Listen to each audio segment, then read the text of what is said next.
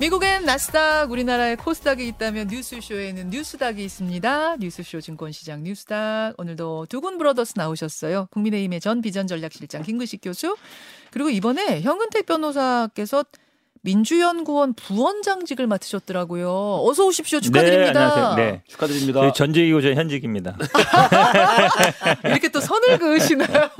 이제 현 부원장이 되신. 저는 현직 당협위원장입니다. 아, 그러시군요. 지역위원장이 못 됐어요. 아, 못됐습니다. 어, 그래서 또 아, 해줘야지. 그러면 호칭을 좀 어떻게 두 분 원하시는 대로 제가 그냥 드릴게요. 뭐 교수님 변호사. 네, 그럼요. 네, 교수 변호사가. 뭐. 아 그게 괜찮으시겠어요? 네. 네. 부원장으로보다 그냥 아직 변호사가 편하세요? 부변호사는 없으니까. 그러면 여기서는 그럼 그냥 우리 하던 대로 네. 예, 예, 변호사, 교수 이렇게 좀 편하게 부르는 것을 어쨌든 축하드리고요. 아 오늘 오늘 오늘 아침에 여론조사는 아직 안 나왔나요? 예, 보통 우리가 뉴스당 나가기 전에 여론조사를 쭉 말씀을 그렇죠. 드리는데 아직 여론조사 결과가 접수가 안 된 것 같아요. 하는 중간에 여론조사 결과 나오면 좀 보기로 하고 두 분의 키워드 확인하고 가겠습니다. 상한가, 하한가. 아, 현 변호사님 뭐 골라오셨어요? 저는 아마 지금 지난주에 계속 시끄러웠던 이제 그 친일 논란, 그다음에 지금 김문수 위원장의 발언 이런 부분들에 대해서 저는 이걸 단순히 어떤 개인들의 발언이 아니라 윤석열 정부를 어느 정도 주도하고 있는 인식 아닌가. 그래서 저는 친일 극우 유튜버가 주도하는 정권 하한가 이렇게 잡았습니다. 친일 유튜버, 극우 유튜버 이런 거예요? 그렇죠. 친일 유튜버, 극우 유튜버가 주도하는 정권 하한가. 김근식 친- 교수님? 친일 유튜버는 아니고요. 아, 친일은 네. 아니고. 예. 김근식 교수님? 저는 이제 지난주 계속 그 고조되고 있는 지금 한반도 안보 위기 속에서 네. 어, 과연 지금 이 사태까지 오게 된 것들이 어떤 음, 이유에서인가 음. 좀 돌이켜볼 필요가 있다고 생각을 하고요. 그래서 어, 그것과 더불어서 지난주 이제 감사원 중간 발표 결과에서 서해 공무원 피살 사건과 관련된 새로운 사실들이 발견되고 그래서 예. 이 안보와 관련돼서 이 북핵 방치, 북한 눈치 이제 과거 이제 문재인 정부가 그런 음. 좀 오류가 있지 않았느냐 이런 의미에서 북핵 방치, 북한 눈치 이렇게 해서 하한가로 잡아왔습니다. 북핵 방치, 북한 눈치의 하한가. 제 제목이 훨씬. 낫죠? 자, 그럼 요 이야기부터 시작을 해보죠. 북핵 방치, 북한 눈치다. 어, 그런 상황이라고 생각하세요? 그 지금 그 지금 맞닥뜨리고 있는 한반도의 북핵 위협이라는 게 음. 과거와는 다른 겁니다. 그러니까 2017년에 이른바 이제 화염과 분노 이야기 나오고 예. 괌에 대한 포위 사격 이야기 나오면서 당시 김정은과 그 트럼프 대통령과의 전쟁 일촉 즉발 상황까지 갔던 상황이 있었어요. 맞아요. 그리고 이제 다행히 그때는 2018년에 한반도 평화 프로세스가 작동이 되면서 음. 위기가 모면됐던 경우가 예. 있었습니다. 예. 근데 지금 5년 만에 다시 보면 지금 2022년에 새로운 북핵 위기가 나오는데 이건 과거랑 또 질적으로 다른 상황입니다. 제가 볼 때 게임 체인저 상황이라고 보여요. 그거 잠깐 설명 듣고 예. 그러니까 2017년에 북한이 이야기했던 그 북핵 위기는 예. 미국을 겨냥해서 내가 미국 본토까지 타격할 수 있는 음. 장거리 핵폭 핵 미사일 ICBM의 투발 능력을 보이고 있다는 것을 시험 발사를 통해서 보여준 겁니다. 그렇죠. 이게 화성 12형, 14형, 15형으로 이제 2017년에 마지막 완성을 해서 김정은이가 국가 핵무력의 완성을 선언한 게 이제 그때 당시거든요. 그러자 트럼프 대통령이 화가 나가지고 분노와 화염을 그렇죠. 맛보게 될 거다. 막 예. 이런 얘기하고 했던 거잖아요. 그 과정에서 뭐 거의 말폭탄을 주고 받았고 맞아요. 그리고 이제 2018년 협상에 나온 건데 예. 그 협상이 결국 이제 결렬되지 않았습니까? 그렇죠. 그리고 이제 지금 북한이 하는 것은 지- 지난 시간에도 말씀드렸습니다만 전혀 새로운 양상인 게 한미 연합 훈련 중임에도 불구하고 도발을 연달하고 예. 미국의 핵 항모가 들어와 있음에도 불구하고 도발을 연달하고 음. 지금은 육해공 모든 측면에서 자유롭게 자유자재로 하- 대한민국과 일본까지를 겨냥해서 실제 어, 공격할 수 있다는 것을 보여주고 있거든요. 어. 그런 측면에서 보면 지난 2017년의 위기는 아 북한이 미국을 타격할 수 있는 핵 능력이 있기 때문에 빨리 음. 협상으로 나와라는 카드였다고 한다면 음. 지금은 단거리 핵미사일 포함해가지고 일반 전술 핵무기에 대한 이야기를 김정은이 계속 하지 않습니까? 예. 그런 것들은 대한민국이 실제 우리 사정권 안에 있고 거기는 실전 배치가 가능한 단계까지 와 있다는 겁니다. 음. 이제 이번에 북한이 여러 가지 보이는 것은 어느 때든 어느 장소건 네. 어느 대상이건 어느 정도건 내 마음대로 할 수 있다는 걸 보여주는 것이고 음. 검수 사격이란 말을 많이 씁니다. 그러니까 과거에는 시험 발사했는데 네. 지금은 대량 생산하고 있는 핵폭탄들을 뽑아가지고 랜덤으로 뽑아서 쏴보는 거예요. 검수 사격입니다. 이건 뭐냐면 실전 배치에 와 있다는 거거든요. 어. 그런 상황에서 지금 육해공군 차원에서 뭐 바다, 하늘, 배에서 뭐 계속 쏘되기 때문에 주말에 그냥 막 네, 그럼요. 네, 그러니까 정신없이 저는 지금의 미- 북한이 우리한테 보여주는 위협은 과거의 위협과는 전혀 다른 다른 차원이에요. 다른 차원이라고 저는 생각합니다. 사실은 우리가 좀 면역이 생겨버렸잖아요. 예, 이런 거에 예, 면역이 생겨서 주말에 뭐 동시다발적으로 포를 뭐 수백 발을 쏘는데도 국민들이 크게 예. 동요하진 않았어요. 뭐 다행입니다만 크게 예. 동요하지 않고 크게 불안해하진 않았지만 사실상 전문가들이 보시기에는 이거는 이 위협 도발의 수준이 달라졌다라고 게임 보시는 changer 거예요. 상황이고요. 물론 이제 아. 우리가 이 부분에 대해서는 안보 태세를 강화하고 예, 정말 그 다- 굉장히 냉정하게 잘 대응해야 됩니다만 예. 이런 와중에 자칫 잘못했다가는 정말 예. 감당할 수 없는 상황이 되는 것이고 음. 북한이 더 이상은 이 핵 문제와 관련해서 협상을 하거나 핵을 포기할 것을 이미 포기해버린 상황이기 때문에 어. 저 이런 지금 이 game changer 상황에서는 우리 정부 또 우리 대한민국도 북한 핵 문제에 대해서는 좀 전혀 다른 새로운 접근들을 고민할 때가 되지 않나 싶습니다. 근데 오늘 하한가가 키워드가 북한 눈치라고 하셨잖아요. 누가 지금 요- 눈치 본다는 얘기인가요? 요거 이제 서해 피살 공무원 사건입니다. 아. 그러니까 북핵은 그렇게 방치가 돼서 최악의 상황까지 와 있고 또 서해 피살 공무원 사건 관련해서는 또 그 전반적인 상황이 북한의 김정은 당시 위원장의 눈치를 너무 많이 본 게 아닌가 이런 음. 우려가 지금 이제 제기가 되는 거죠. 아, 그 두 가지에 대한 지적. 그 9.19 군사합의를 지금 북한이 위반한 건데 이참에 파기하자 여기에 대해서는 김 교수님 생각은 어떠세요? 파기하는 건 그 좋은 카드가 아닙니다. 아, 그러니까 대통령도 이야기했고 어, 정진석 비대위원장도 그런 이야기 했습니다만 사실상 9.19 군사합의가 무력화됐죠. 네. 그다음에 사실상 백지 상태가 된 겁니다. 음. 왜냐하면 이미 지난주에 어, 그9.19 군사합의에 의해서 포격 사격이 불가능한 지역에 완충 지역에 북한이 포사격을 이미 했고 음. 그다음에 정찰기 정찰도 금지된 지역까지 거의 내려올 정도로 북한이 굉장히 담대한 대남 도발을 했기 때문에 네.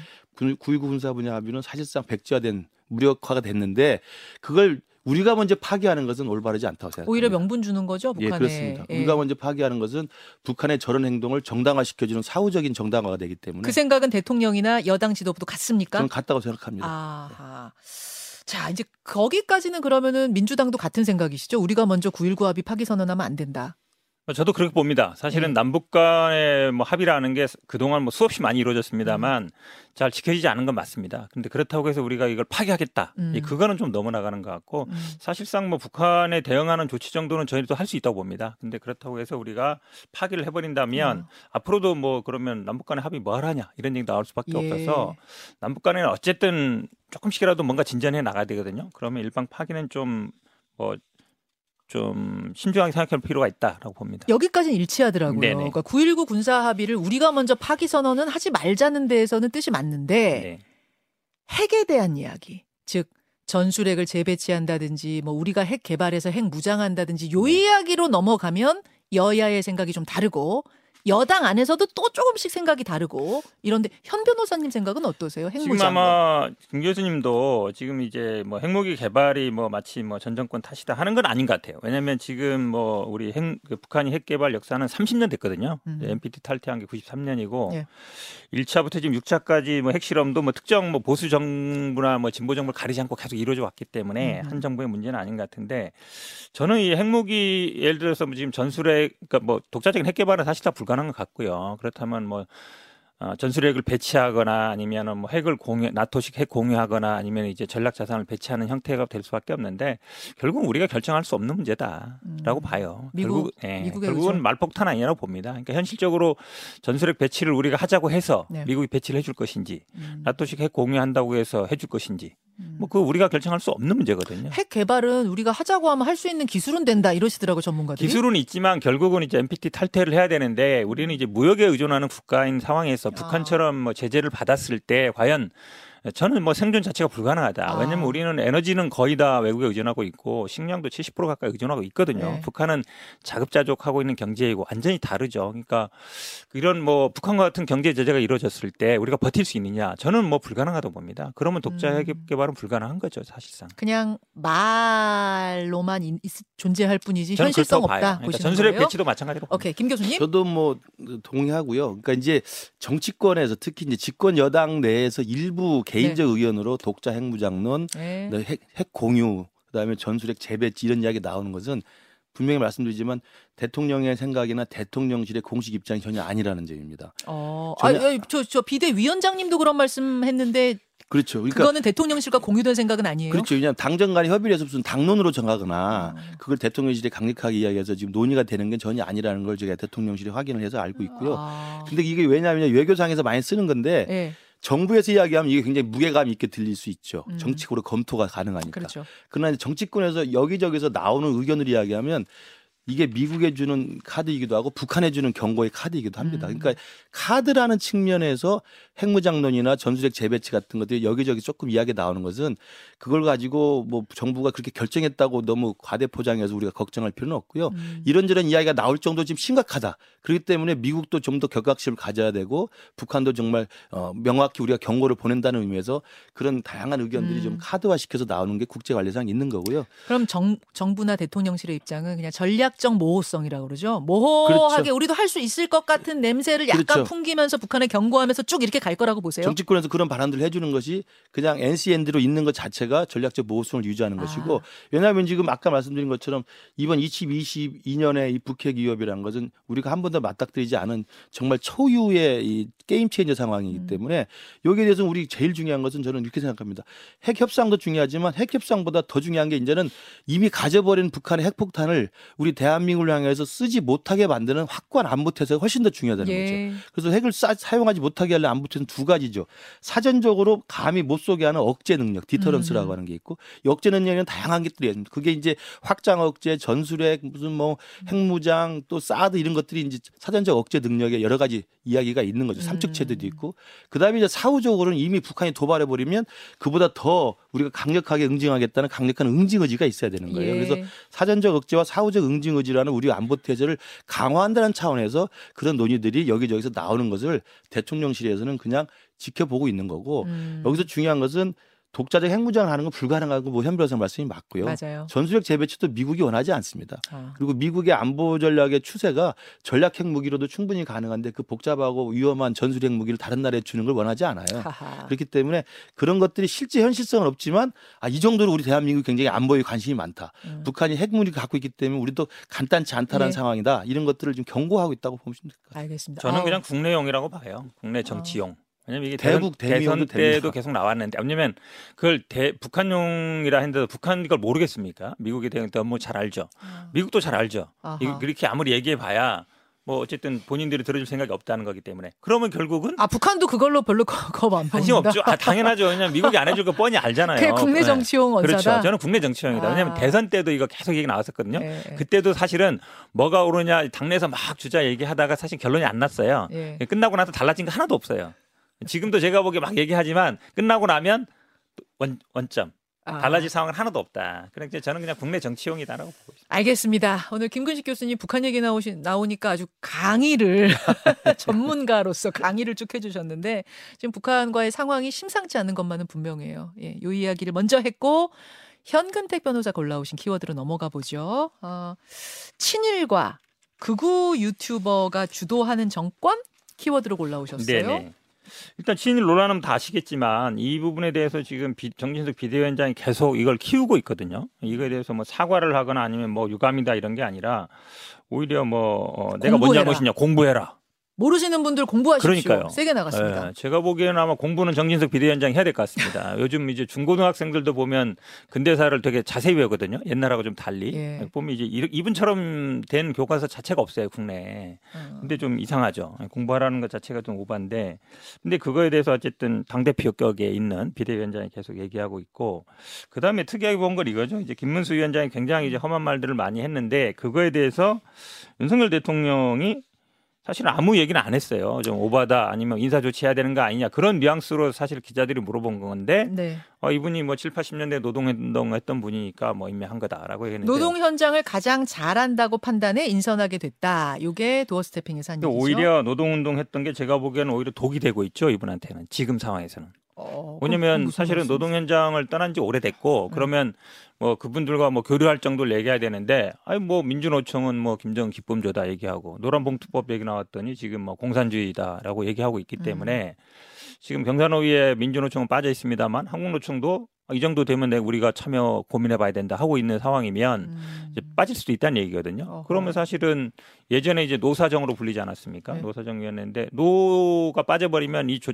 조직 자체가 존재 의미가 없습니다. 예, 음. 그런 상황까지 간 거는 아마 김문수 위원장의 발언인 것 같은데 이분도 마찬가지입니다. 거의 확신범인 것 같아요. 이분에 대해서 뭐 사과를 하거나 이런 게 아니거든요. 그러고 있는데 윤석열 대통령도 그걸 감싸고 있고 더구나 최근에 이렇게 보면 윤석열 대통령도 그 특정 극우 유튜버를 많이 보는 거 아니냐 이제 이런 얘기들이 많이 들리거든요. 특정 사실상. 극우 유튜브 부- 보면은 뭐 그건 뭐 거요? 일단 뭐 우리 김구식 교수님이 아실 것 같고 근데 이제 어.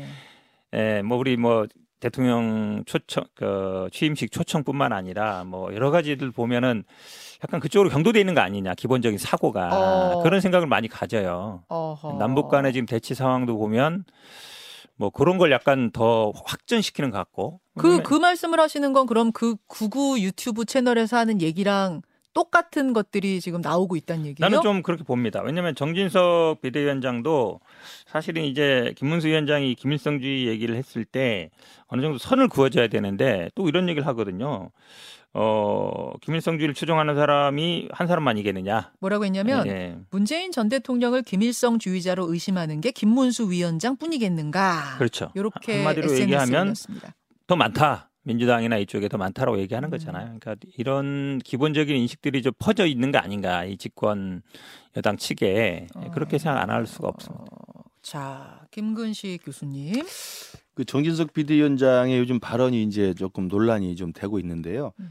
아마도 이제 그 당내 혼란을 수습하고 비대위원장으로 이제 이제 정당성을 확보했기 때문에 좀 더 그립감을 가지고 어. 이러저러한 정치 이슈에 대해서 좀 강력한 입장을 좀 정리를 하려는 그런 그 생각이 있었던 것 같습니다. 아하. 그러다 보니까 여러 가지 좀 그 해석상 여지가 있는 논란이 좀 있었던 것 같은데요. 음.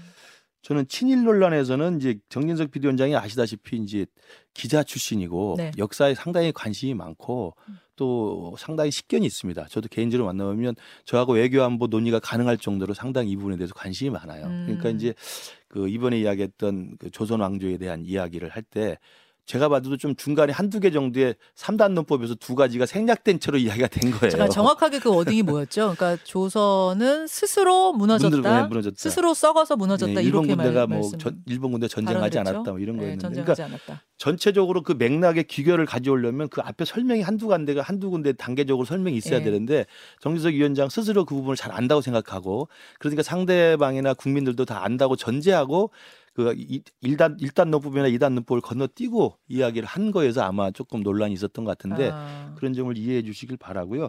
그다음에 이제 김문수 위원장을 이 경산호 위원장 시킨 건 저도 개인적으로는 조금 좀 무리수가 아닌가 생각을 합니다. 음. 아, 아시다시피 이제 80년대에 저도 뭐 대학 다녔을 때입니다만 그 경인 지역에서 노동 운동을 세게 하신 분이에요. 그리고 이제 사실상 사회주의 운동에 경도되었다고 해서 이제 구속도 되고 그랬었는데 그렇죠. 그리고 이제 다시 또 이제 어 일정 정도 이제 사상을 이제 정리를 하고 음. 어 이제 한나라당에 입당을 해서 또 활발하게 정치인을 하셨던 분이기 음. 때문에 아마 이제 대통령실 입장은 진보적인 노동운동도 해보고 보수적인 또 정치도 해봤기 때문에 음. 경산호위가 사회적 합의를 이끌어내는 네. 데 아니겠습니까? 노사정의 합의를 대타협을 이끌어내니까 중재하고 네, 조율하고. 그걸 다 겪어봤으니까 가능하지 않겠느냐. 아, 이쪽 끝도 해보고 저쪽 아, 그렇죠. 해봤으니까 중간을 잘 알지 않겠느냐. 않겠느냐. 그래서 아마 이 임명을 한 것 같은데 제가 볼 때는 그래서 가능할 수도 있지만 그래서 더 안 될 수도 있어요. 아, 80년대 유명한 이제 선우련 사건으로 이제 구속이 됐던 분인데 네.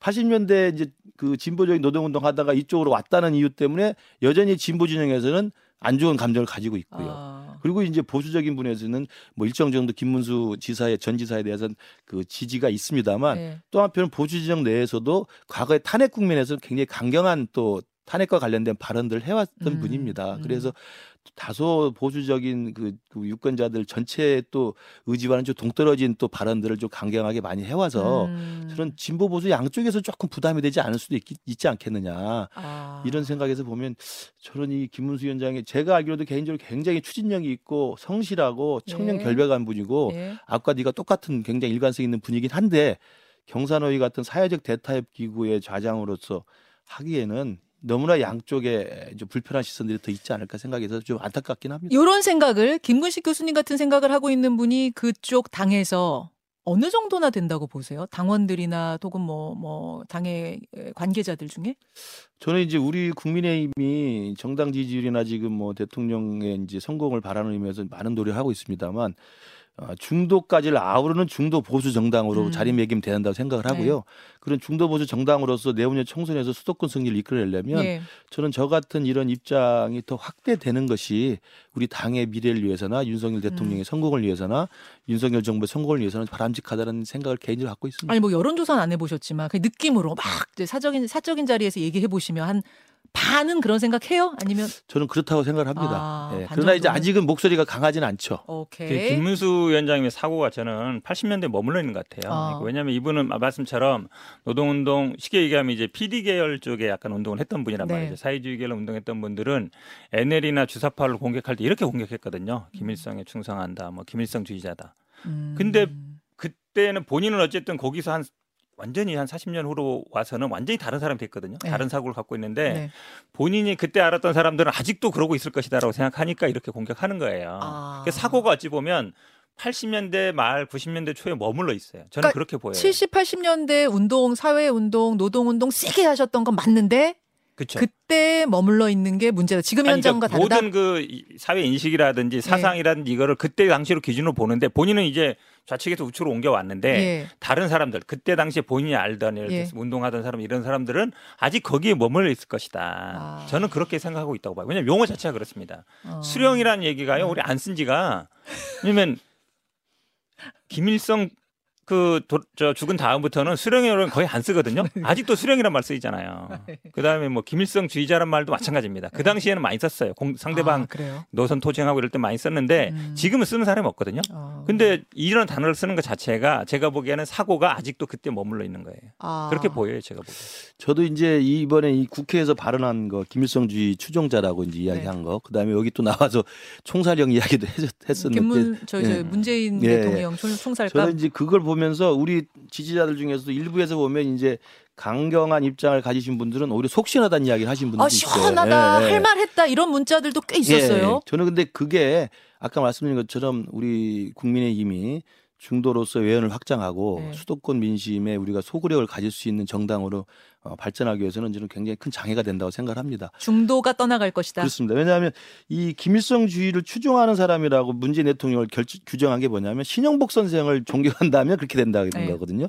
신영복 씨는 잘 알지 않습니까? 통역당으로 한 20년 복역을 음. 했던 분이고 당시 통역당의 68년 사건인데 그때 통역당에 있을 때는 김일성 주의가 따로 정립되지 않았어요. 음. 있지도 않았던 사- 그러니까 주체 사상이 규정되지 않았던 시대의 통역당으로 북한에 물론 지령을 받아서 만든 정당입니다만은 그러니까 신영복 씨를 존경하니까 김일성주의다 이런 과도한 이 음. 등식화는 이 김문수 전 지사 입장에서는 아까 우리 현 변호사 말대로 그냥 한통속인데 아 신영복은 빨갱이 빨갱이는 주사파 주사파니까 문재인 주사파 이런 식의 좀 음. 과도한 논법을 가지고 아, 이른바 이제 그 편가르기로 악용될 수가 있는 거죠. 그리고 이제 현 변호사 말씀하신 대로 본인은 다 변해 변화 변해 왔는데 다른 사람들은 안 변했을 거라고 하는 것도 좀 문제다 그 말씀을 하셨고. 그리고 문재인 대통령의 신영복을 존경할 수 있죠. 또 신영복 씨가 이제 좌파 진보 진영에서 나름대로 어떤 그 존경심이 있는 네. 부- 사람인데 그렇다고 해서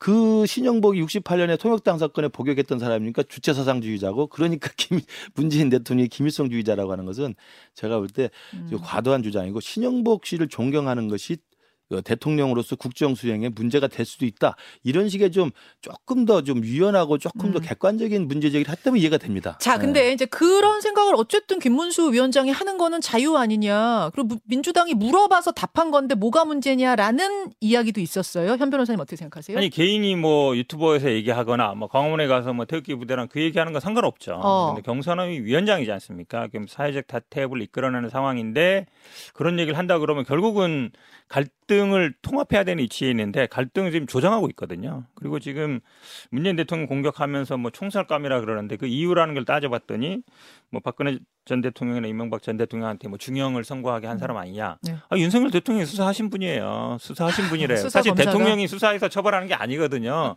기본적인 인식 자체가 대통령 그 임기에 있으면 한다 네. 아니죠. 사법부 결국 검찰이 수사하고 사법부가 처벌하는 게 예, 않습니까? 예. 그거 자체도 좀 말이 안 맞는 거예요. 그렇게 본다 음. 그러면 이분의 생각은 참 단순한 건 좋은 것 같아요. 단순한 건 좋은 것 같은데 그게 결국은 이 현재 복잡한 어떤 이 노사정, 이게 형사노위 이걸 풀어낼 게 음. 있겠느냐. 근데 거기에 윤석열 대통령 어느 정도 좀 끊어줘야 되는데 그렇지 않은 것 같아요. 그분 아. 훌륭한 분이다 이러고 있으니까 제가 보기엔 뭐 계속 갈 것 같습니다.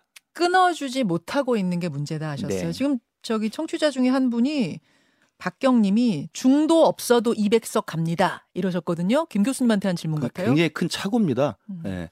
그건 아마 지난 20대 선거 20, 저 선거를 좀 보시면 21대 선거를 보시면 아실 것 같고요. 중도 없이 200석 간다고 하는 것들이 제가 볼 때 어, 탄핵 국면 그다음에 예. 지난 총선 지방선거 지나면서 부정선거를 지금도 주장하시는 분들 예. 그리고 실제로 어, 문재인 대통령에 대해서 이렇게 김일성 주의자라고 생각하시는 분들 예. 이런 식의 과도한 입장에 경도돼 있으면요 수도권은 참패입니다. 참패입니다. 수도권 참패면 윤석열 정부는 국정 동력에 굉장히 큰 지장을 가지게 됩니다. 여기까지 보겠습니다. 뉴스닥 두 분 수고하셨습니다. 수고하셨습니다. 김현정의 뉴스쇼는 시청자 여러분의 참여를 기다립니다. 구독과 좋아요, 댓글 잊지 않으셨죠? 알림 설정을 해두시면 평일 아침 7시 20분 실시간 라이브도 참여하실 수 있습니다.